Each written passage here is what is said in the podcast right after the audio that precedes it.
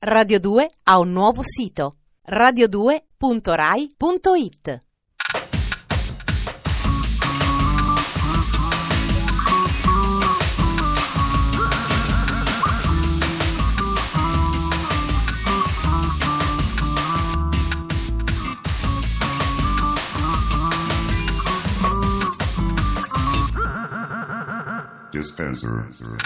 Grazie Dio a venerdì, giorno in cui dopo la digestione favorita dal massaggio peristaltico e intellettuale di Dispenser, vi tocca, vi spetta, il divertimento. A volte però la voglia langue. È in questi casi che l'effetto inebriante di Dispenser diventa indispensabile. Adesso mettetevi comodi, placate tutte le vostre sinapsi e i vostri assoni. Pronti? Sommario. Cronaca Verità, quando il soft porno incontra la notizia. Un po' Dolly Parton, un po' su Ellen. La rocca di Gibilterra diventa First Lady. Pistola e corazon all'ombra dei cactus, dall'Arizona con furore. Avvicinare generi narrativi apparentemente lontani è un'operazione che spiazza il lettore, ma quando funziona diverte molto. Pensate al film Dal tramonto all'alba di Rodriguez e Tarantino. Primo tempo, storia di crimine rocambolesco. Secondo tempo, splatter punk, vampiri assetati di sangue. Nelle edicole italiane c'è gente che sperimenta accostamenti ancora più arditi e inattesi.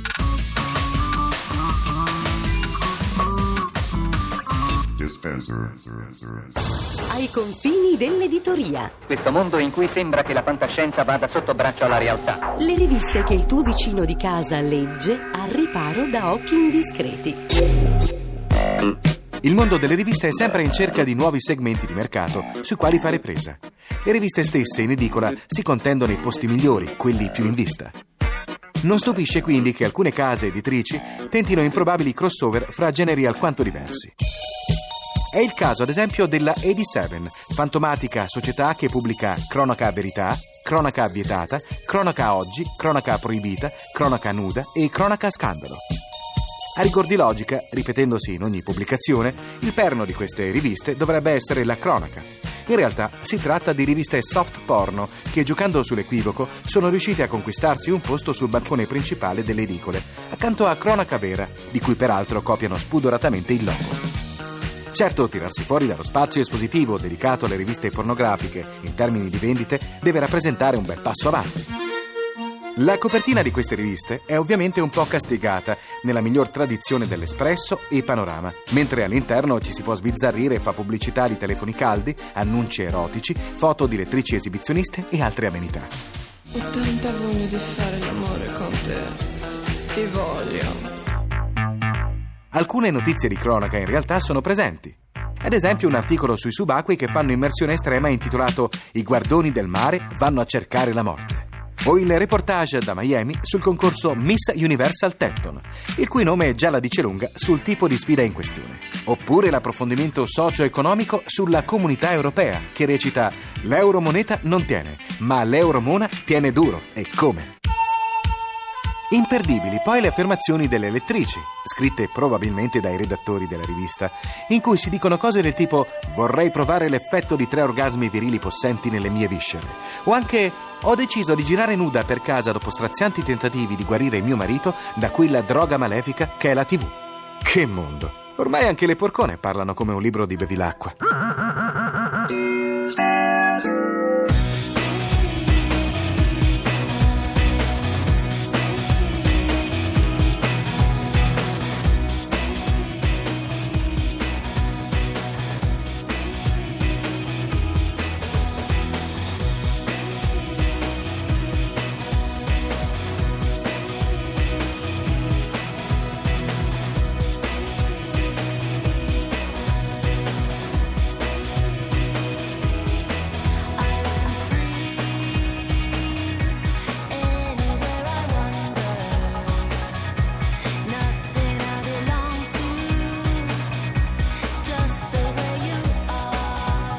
Dispenser.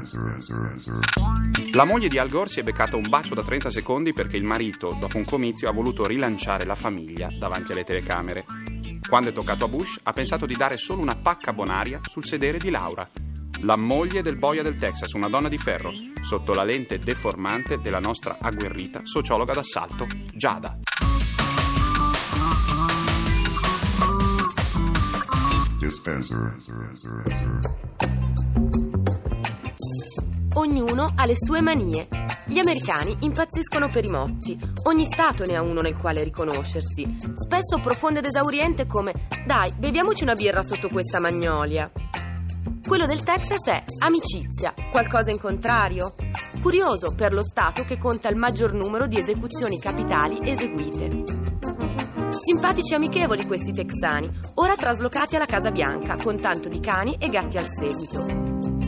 Il presidente Bush, famiglia di petrolieri e illustri politici, alla festa per la vittoria non ha trovato di meglio che infilarsi degli stivali da cowboy in struzzo, con tanto di sigillo presidenziale e bandiera del Texas ricamata, e accennare goffamente un movimento pelvico.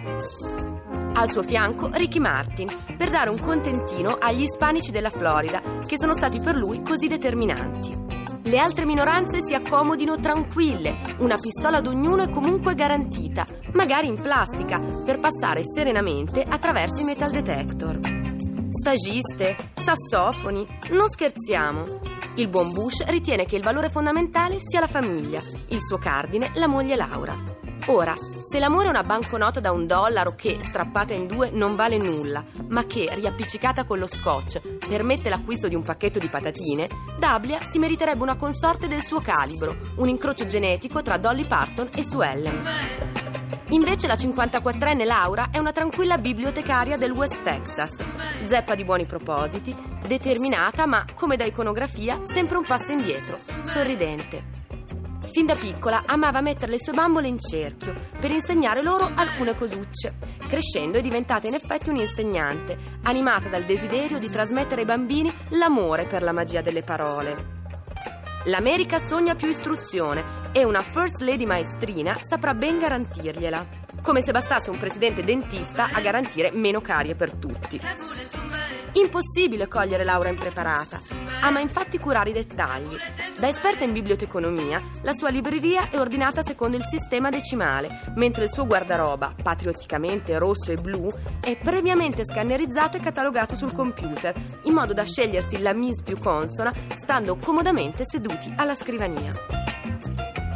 Prepara i biglietti natalizi con anticipo. Già da febbraio la nostra formichina operosa ticchetta sui tasti l'augurio più bello per il Natale successivo.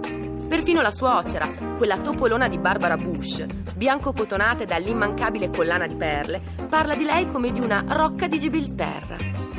Unica pecca, le cronache ricordano che la placida Laura, a 18 anni, ha investito con la macchina il suo fidanzatino dell'epoca, seccandolo bellamente.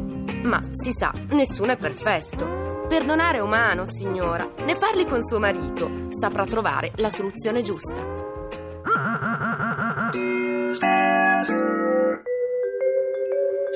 Alla fine dell'anno ci sono pruriti di classificazione di ogni genere di consumo culturale. Da anni però mi sono imposto di non stilare più classifiche. Il disco dell'anno, il film dell'anno non esistono. Ogni rivista presenta nel numero di dicembre una classifica che fa imbestialire i lettori perché poi si tende in queste cose a diventare partigiani e sostenere candidature fino alla morte. Quindi ripeto che io la classifica dell'anno 2000 quest'anno mi sono imposto di evitarla. Diciamo che ho riguardato i miei acquisti con calma e ho selezionato una rosa di grandi dischi. Tra questi vi faccio sentire un gruppo per me clamoroso.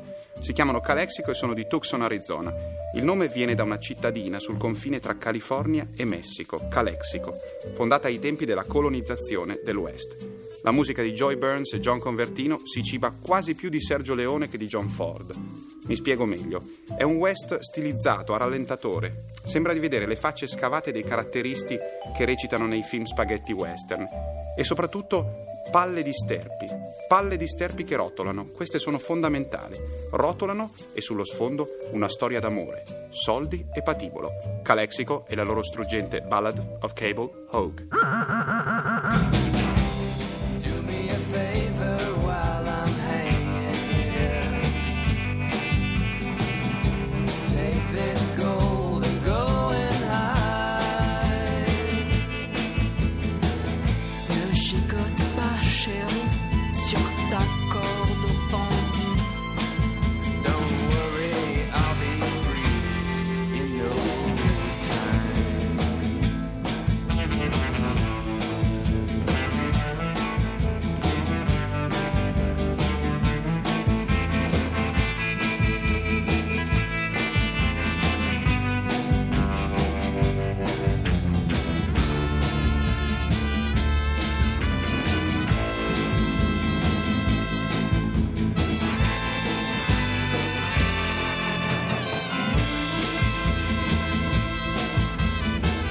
Dispenser.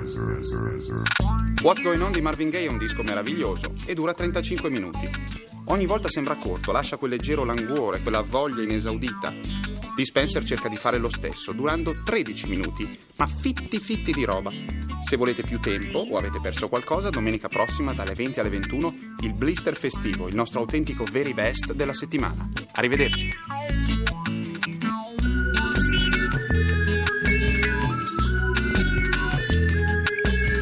Dispenser è un programma di Giorgio Bozzo, condotto da Ferrato, scritto dalla Gigi, Matteo Bibianchi e Alberto Forni.